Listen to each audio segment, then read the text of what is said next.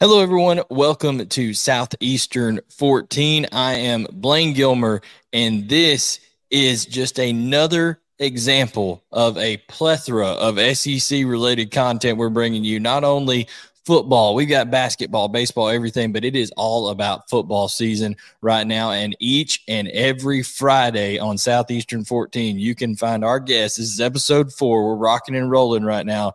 Jake Crain of Crain and Co. on the Daily Wire. Man, Jake, I can't believe we're already here at week two. We were talking preseason just a couple weeks ago, and now it's rocking and rolling, and and we're about to get in the thick of this thing before we know it.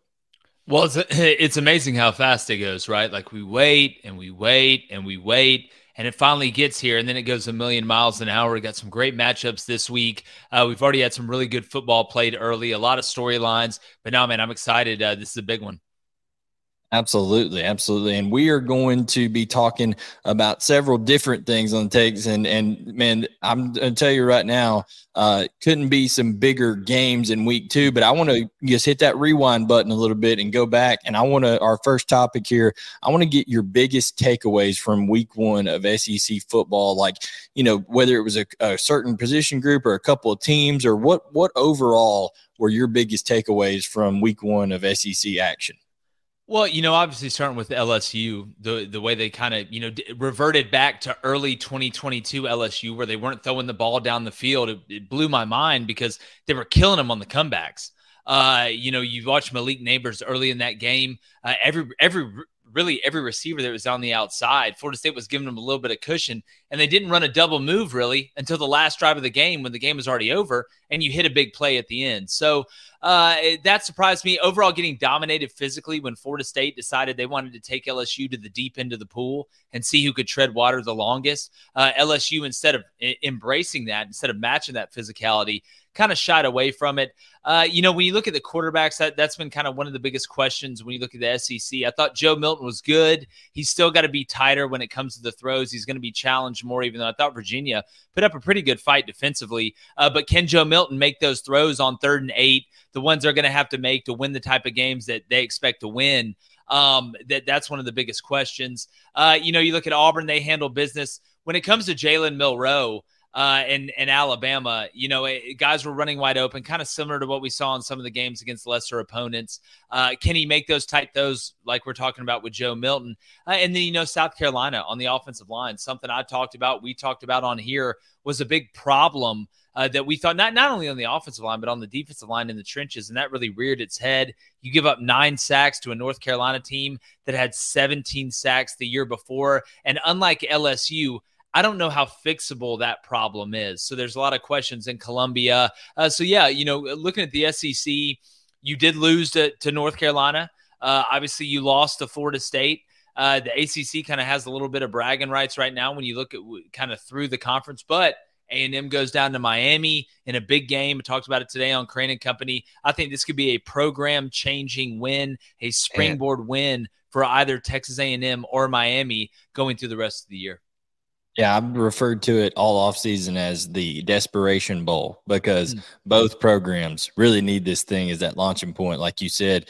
Um, I thought on your show, your host, uh, Dave, co-host David Cohn, made it brought a good point up. He goes, "Well, I guess you could say the ACC's got some brag, bragging rights, but the ACC still has all the championships." So, so yeah. So look, I mean, uh, again, at the end of the day, it's uh, the ACC's won a couple. You get a couple opportunities. Vandy going to Wake Forest. I like Wake Forest in that game. But let's make no mistake. At the end of the day, the SEC is still king. Uh, South Carolina isn't a top shelf SEC team.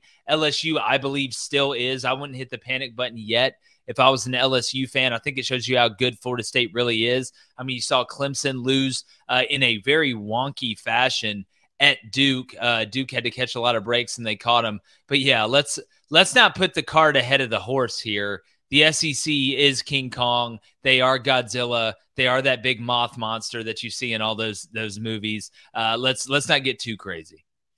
And before we move on to our second point, I wanted to you touched a little bit on on Texas A&M and them going to Miami, but mm-hmm.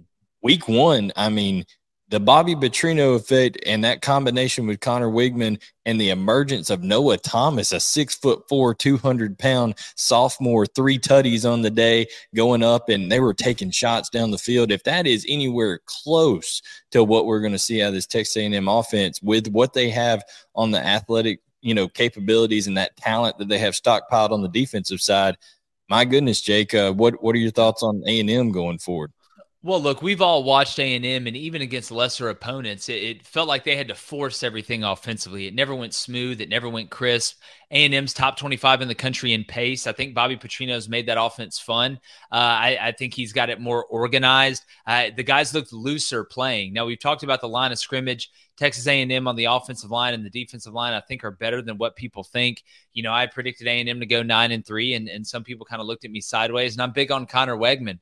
Uh, and and again, I know it's New Mexico, but if you have watched A&M, you know exactly what I am talking about. Everything was flowing. They didn't really have to use the tight end passing game, which I think you're going to see more of that against Miami this coming week. But uh, Connor Weigman's a guy we were very high on going into the year. I think he has a chance to be a star in college football. He goes out there, he's efficient. He makes good decisions. He's got enough wiggle to keep you honest on defense and extend plays, not only inside the pocket, moving up and moving laterally, but outside of the pocket and keeping his eyes downfield. So A&M to me, looked as good as they've looked in a while. Uh, this is a big test against Miami, but I like A and M in the game. Uh, I, I, think Miami's, you know, more of what Mario Cristobal wants. They're young and talented up front. They ran for 250 against a Miami Ohio team that we know is not exactly the steel curtain on defense. But you mix that with Restrepo, Tyler Van Dyke looked healthy, and I think Miami's got a really underrated defense in college football this year. But looking at A and M, we know the talent is there.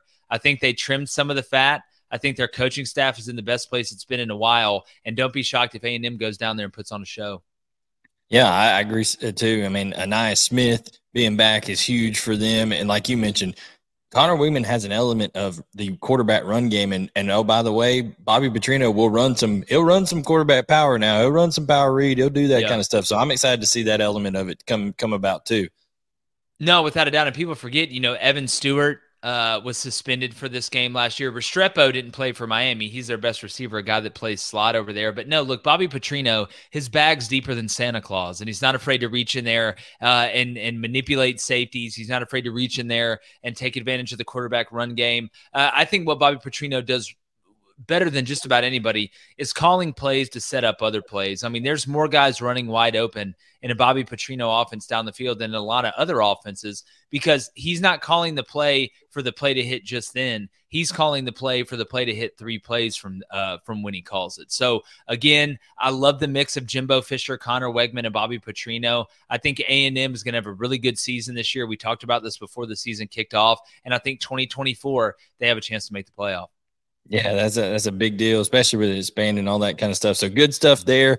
But the game of the week, where college game day is going to be, where where all the eyeballs are going to be, are down in Tuscaloosa, and where Texas is going to be coming to Alabama after that just thrilling game they had last year, one point victory for the Tide in Austin. Now uh, with the burnt orange coming in to take on those crimson clad Tuscalooseans over there. Just they're going to be rabid over there in, in Bryant Denny because you know that they're jazzed up for this one after, you know, having not the best treatment maybe from Texas. They're, there's still a little, little, revenge on their mind. So they're, they're going to test, uh, uh, Texas's altitude sickness, Jay. They're going to put those guys way up in the nosebleeds, those fans that are coming up there. So they've got that that set up.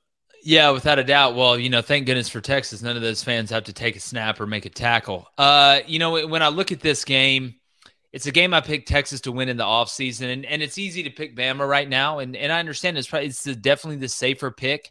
Uh, you know, Bama looked pretty about as good as they could look against Middle Tennessee State. Now I think the question's still out on Jalen Milroe. I don't think he's going to be able to drop the ball and pick it up and dust it off and, and read a third of a Harry Potter book and then take off for 70 and score a touchdown against this Texas defense. So I'm going to stick with Texas here. Uh, you know, I think these are the type games that Quinn Ewers is built for. We saw what he did. The biggest question is will a Texas quarterback make it four quarters against an Alabama team? Because if he doesn't, then, you know, I like Maalik Murphy and, you know, Arch Manning's got a really bright future, but they're in a lot of trouble. You know, where I think uh, I'm very interested to see, and, and I know Malachi Moore and Jaylen Key have both practiced this week, but if they're not at 100%, with what Texas has at the skill position. And if you look at Texas's offensive line, they weren't great against Rice. I think they held a lot back. That they were pretty peanut butter and jelly against Rice, and, and I understand it. Uh, but I think this offensive line can hold up. I don't expect the run game to be dominant. And I know Quinn wasn't great down the field last week, but I just believe in Quinn Ewers, man. I, I do. I, I think this is going to be a game that does go back and forth. Uh, obviously, when you play at home, you know, we say you got a seven point advantage uh, when you get off the bus. So Texas is already going to be fighting uphill. But at the end of the day, once the ball is snapped, you return five of your six best pass catchers. You added AD Mitchell, a guy that's not going to be afraid to play against Alabama. I know Kool Aid's going to shut one guy down, uh, but you look at, at the tight end room that Texas has. You look at the the skill position mixed with that offensive line. I think they can compete with them. But the biggest difference, I think, in Texas, and one of the reasons I had them making the playoff is I think their defense is actually legitimate. Uh, I think they use the portal about as well as anybody on defense. They're very physical in that front seven. You know, the, the joke against Texas is, oh, they're soft on defense. Uh, they're a Big 12 team. They don't want to play defense. They got some cats running around that are headbutting lockers and putting their hands on people. So I don't think they're going to go in this game and be afraid. Alabama's got great personnel. It's going to be tough for Sark to beat Saban, but I picked Texas in the offseason. Uh, I'm going to go with my gut, uh, and, and I'm going to go with my instincts, and I'm going to take Texas 30 27 in this one. So, but putting putting the pick aside, if you're looking at it from Alabama's side and you're saying, okay, the keys to Alabama winning this ball game, if Alabama is going to go on and win this ball game, what do you think would make Alabama successful uh, against Texas on on Saturday? They, they need to hit Quinn early and often. I, I think Sark's going to try and protect him by running a lot of misdirection and play action to try and slow down Dallas Turner and that Alabama front. I don't know how much success Texas is going to have running the ball. Not that they won't be able to get yardage, but I don't think they'll be able to get chunk plays against this Alabama defense. If they're going to get chunk plays, which they have to have, they're going to have to do it through the passing game off play action, waggles, boots, sprint outs on third and medium. But if you're Alabama and you're, and you're looking for a key, you hurt Quinn Ewers in this game last year. That's in the back of his mind. If you go and, and, and you lay him out a couple times early, I think he's going to be a little bit gun shy to push the ball down the field or stay in the pocket and deliver the pill because Alabama's got some absolute aliens running around the field on defense. I mean, offense too. Look at that offensive line; they're straight out of you know Mordor when you look at it. Uh, but they need to they they need to get physical with Quinn Ewers early you know, in between the whistle uh, and and legally. Don't give Texas any extra downs. Don't give them any extra pitches. Uh, but I think if they get to Quinn early, it'll bother them late, and I think it could lead to some turnovers and maybe the turnover that ices the game.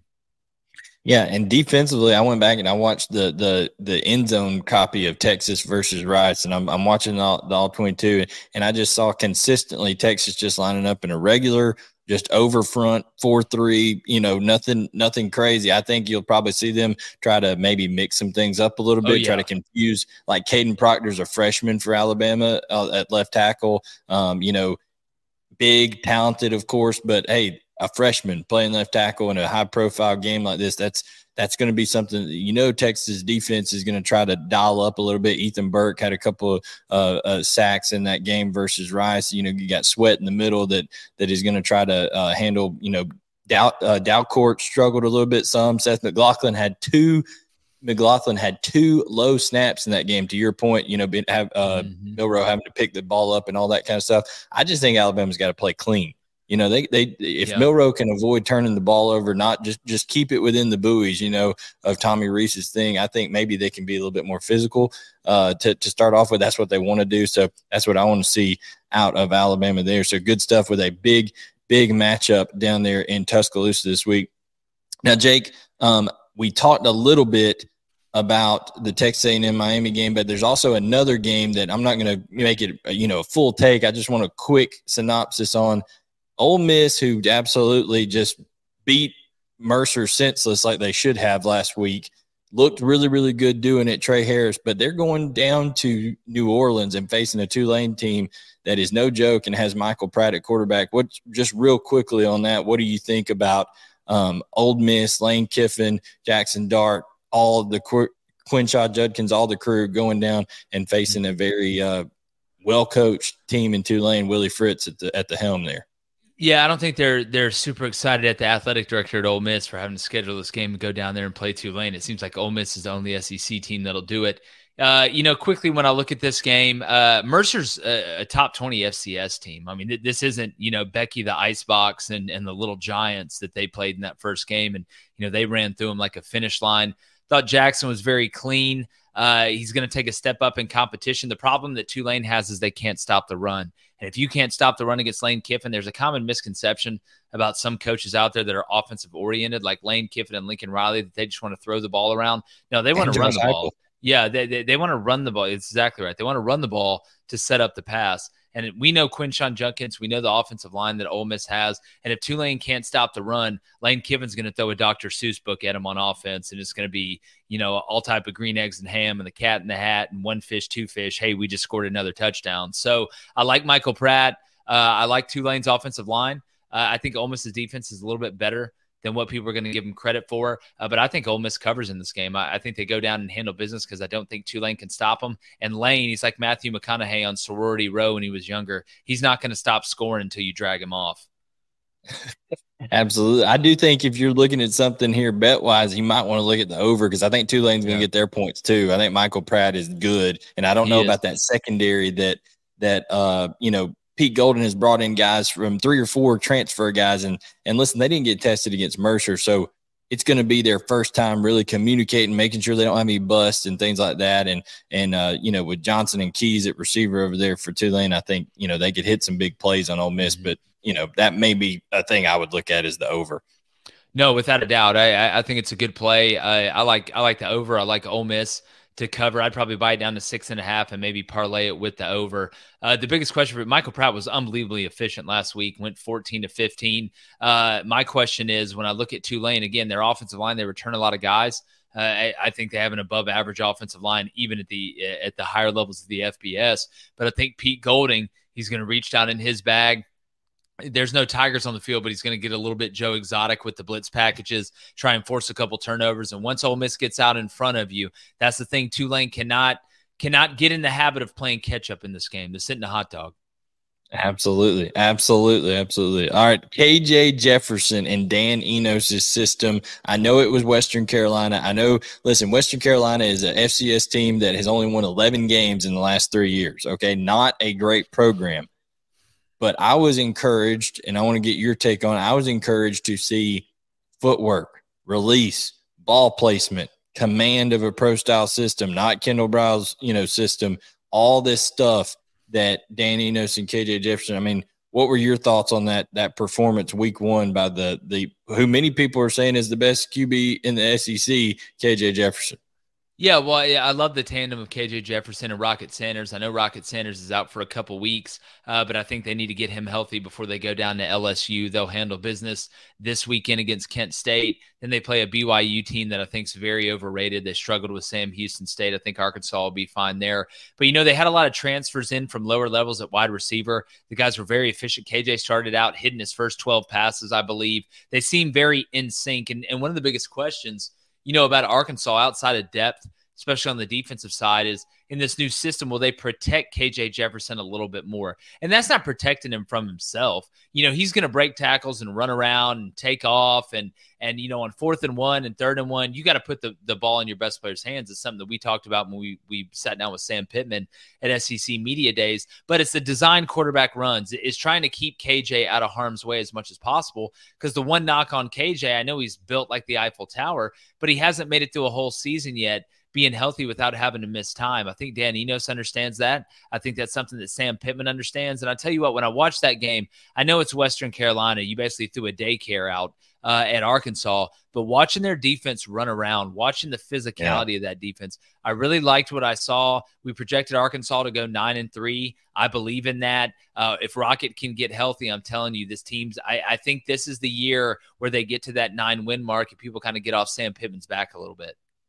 Yeah, I mean, I was just thoroughly impressed. You mentioned uh, protecting him. One thing, one thing they didn't protect him on, and I saw you tweeted out the the, oh, the yeah. clip of this. They didn't protect him from that safety blitz. A safety got a ten yard head start, just running full speed at KJ, and just absolutely bounced you, right you off. You know what it looked like, was, Blayne? It looked like when they have those mascot games against the little kids. Like that's what it looked like. That that poor senator's son from Western Carolina that's starting at safety went and look, it was horrible form you didn't wrap up. I don't think it would have helped. I mean, it was like a bug hitting the windshield. It just shows you the difference in the type players in that game. But uh, yeah, that, that kid from Western Carolina, he's not the first person to hit KJ Jefferson and slide down the window, and he won't be the last.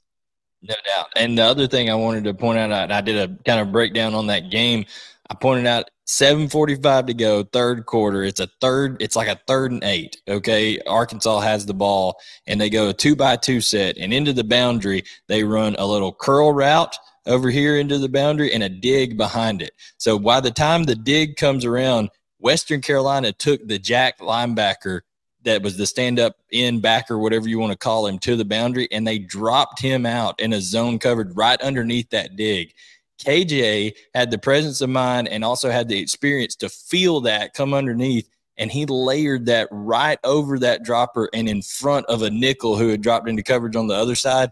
That's the kind of stuff that I see out of KJ Jefferson that I think Joe Milton tries to throw that ball through that freaking jack linebacker, and and KJ is able to layer. That's what I'm impressed with yeah. right now with KJ. Well, Jefferson. well, listen, you, you can't always be Jackson Pollock. Sometimes you got to be Bob Ross, and and that's why it's yeah. called passing and not throwing. There's nuance to it, right? If it was just about who could throw it the furthest and who could throw it the hardest, uh, then, then that'd be a different story. But that's not what playing quarterback is. That's not what passing is. There's a reason uh, that, that guys who may not throw the ball 100 miles per hour are able to play a long time, you know, in, in the NFL. You see the same thing in Major League Baseball. You know, you can be Randy Johnson, you can be Greg Maddux. There's a lot of different ways to skin a cat. But when you have all those tools at your disposal, it makes you a complete player. And that comes with experience, right? But that's a hard trait to learn. You know, Mike Leach said you're either born being accurate with feel or you're not. Some guys can get a little bit better, but KJ, from when he started to where he is right now, at least early in this year, he's really made a big step, and that's through hard work. That's through chemistry, and that's through understanding that there are parts of your game, regardless of how many people pat you on the back, how many people tell you how great you are, that you need to improve. I think that's a credit to that young man and, and his ability to be able to grow as a passer. No doubt, no doubt. And one last little bonus topic I wanted to talk about here is kind of these coaches, these SEC coaches with the media. I'm seeing a, an interesting trend here. You know, you've had for a while the angst with between Saban and the media, the angst between Kirby and the media. I put out a, a video today here on the channel, Kirby 2.0, where he is just coming out and, and now that he's won two national titles, he just comes out and he says, "Listen, guys." I'm not going to hide anything from you. If we've got somebody hurt, I'm going to tell you they're hurt. In fact, he said he was in favor of going to an NFL style of reporting injuries. You know, uh, people ask him this question because of, you know, the thing that happened with Iowa and Iowa State players involved in gambling and all that stuff. But we see a much more transparent Kirby. We see at Auburn, Hugh Freeze is very transparent. Even Nick Saban came out and apologized to a guy yesterday for he's like, Hey, I was short with you on a question you asked about Jalen Milroe. It wasn't a bad question. I think Miss Terry got to him a little bit, so he had to yeah. apologize there. But what's your thoughts on are these guys just saying, Hey, this is just part of it, or are they just loosening up a little bit around and not trying to have as much of an adversarial deal? Well, well, if you look, I think we're kind of in a new age. You look at some of these younger coaches, the way they embrace social media, the way they embrace the media. Uh, it's it's kind of it's popular. Look, this is all about recruiting. At the end of the day, I know people say, "What do you mean? How's this about recruiting?" But it makes you come off as a lot more genuine. Now, look, every circumstance is different. Kirby's won two national championships in a row you know, being more transparent. He can be however he wants to. If he wants to be less transparent, he can be less transparent, more transparent, he can be more transparent. Uh, but I think they realize that the media can be an ally, and there's no reason to go out of your way to be disingenuous to people in the media because at the end of the day, the media does shape a lot of narratives. I mean, we see it in all walks of life now. So I think that's just kind of a changing of the time a little bit. Uh, guys aren't as rough around the edges and, and kind of realize, hey, maybe I can make these guys a little bit of an ally that can help me out when it's not going so good, as opposed to just trying to be the big bad dog on the block. Oh, I don't need to tell you, you're the media. You know, I'm the coach. You know, this look, this in the junction, boys, man. Like, I, I just think it's kind of a new wave of, of thinking. And look, it's smart, right? Well the, the best way to uh you know attract people is, is with with honey other than you know the opposite which i'm not going to say on here. So i think it's a smart play. I don't think it's a coincidence that you're seeing all of it happen at once especially with the top dogs.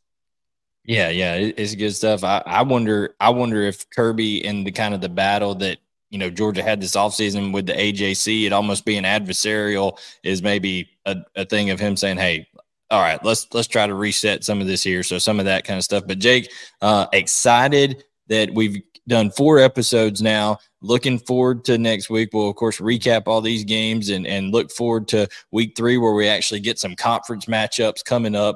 Um, but tell everybody what you guys uh, have going on with Crain and Company. Are you guys doing anything over the over the weekend covering games, all mm-hmm. that kind of stuff, and where they can find it? Oh yeah, man. We'll, we'll obviously love coming on here, chopping it up with you. Uh, yeah, we just hit 100,000 subscribers on YouTube. Thanks everybody for going over there. If you haven't subscribed yet, it's Crain and Company, C R A I N and Company. Uh, go over there and check us out. We got big previews, talking betting, talking NFL, all that great stuff. We have a Saturday special too, kind of our own version of game day. We have former Georgia Tech head coach, Temple head coach Geoff Collins so in the morning, if game days change a little too much for you, head on over to Crain and Company. We're going to drop that so you can check it out. Then Sunday morning, we have a college football recap uh, and an NFL preview now that the NFL season is upon us. So look, we got everything covered, man, like a warm blanket in the wintertime. Come over and hang out with us. Absolutely. And real quick, rapid fire, give me give me some of these uh, some of these picks on these games outside the league. We talk about SEC. What's your gut feeling on Nebraska and Colorado? Man, I, I low key kind of like Nebraska in this game. Uh, I think with the new clock rule, they're going to sit on the ball a little bit. I think they're going to play a little bit of keep away. Uh, I'm wondering if the Colorado TCU game was as much about Colorado, which they deserve a lot of credit, uh, or is, or is uh, if a lot of it had to do with TCU. Because remember who Sonny Dykes was before uh, they won nine games by one possession last week. So uh, I actually like the under in that game, but I like Nebraska plus three. If you can get them at plus three and a half, get them at plus three and a half. Notre Dame at NC State. Man, I like Notre Dame. I think NC State's soft up front. Uh, I think Notre Dame's going to kind of treat them a little bit like they treated Navy. Notre Dame's really good on the offensive line. Give me the Irish big. Yeah, I think so too. Sam Hartman, really, man, that's just a huge change. And boy, don't look now. Low key, Notre Dame could be a playoff threat with the way. Watch Ohio out! I, I, got them going eleven and one, Blayne. Yeah, it's crazy. It's crazy. And then the last one, I know you're a big Tanner Mordecai guy. He had a rough start uh, last last week, but Wisconsin going on the road to Washington State, that could be dangerous territory for Fickell and company. Man, it's scary. It's it's the conjuring scary, but I don't think Tanner's going to have two bad games in a row. And Braylon Allen is an absolute truck. And I mean, they got a bunch of those Siberian cave trolls up front. I think Washington State's probably going to scare them. Uh, may scare them for a while. But at the end of the day, man, I, I really like Wisconsin. I like their personnel. Uh, give me the Badgers on the road. Well, there you have it. We've covered SEC stuff. We've given you a little sprinkle outside the league as well. Crain and Co. over there, Crain and Company over on the Daily Wire. Jake Crain. You can follow him at Jake Crain underscore. If you're listening on podcast, you can follow me using at Big Gilmer 18 and follow Southeastern 14 using at 14 Southeastern. We will have another episode of Jake's Takes here on Southeastern 14, episode five next week, next Friday. So like, subscribe, turn on notifications, and we will catch everybody next time for more SEC football coverage right here on Southeastern 14.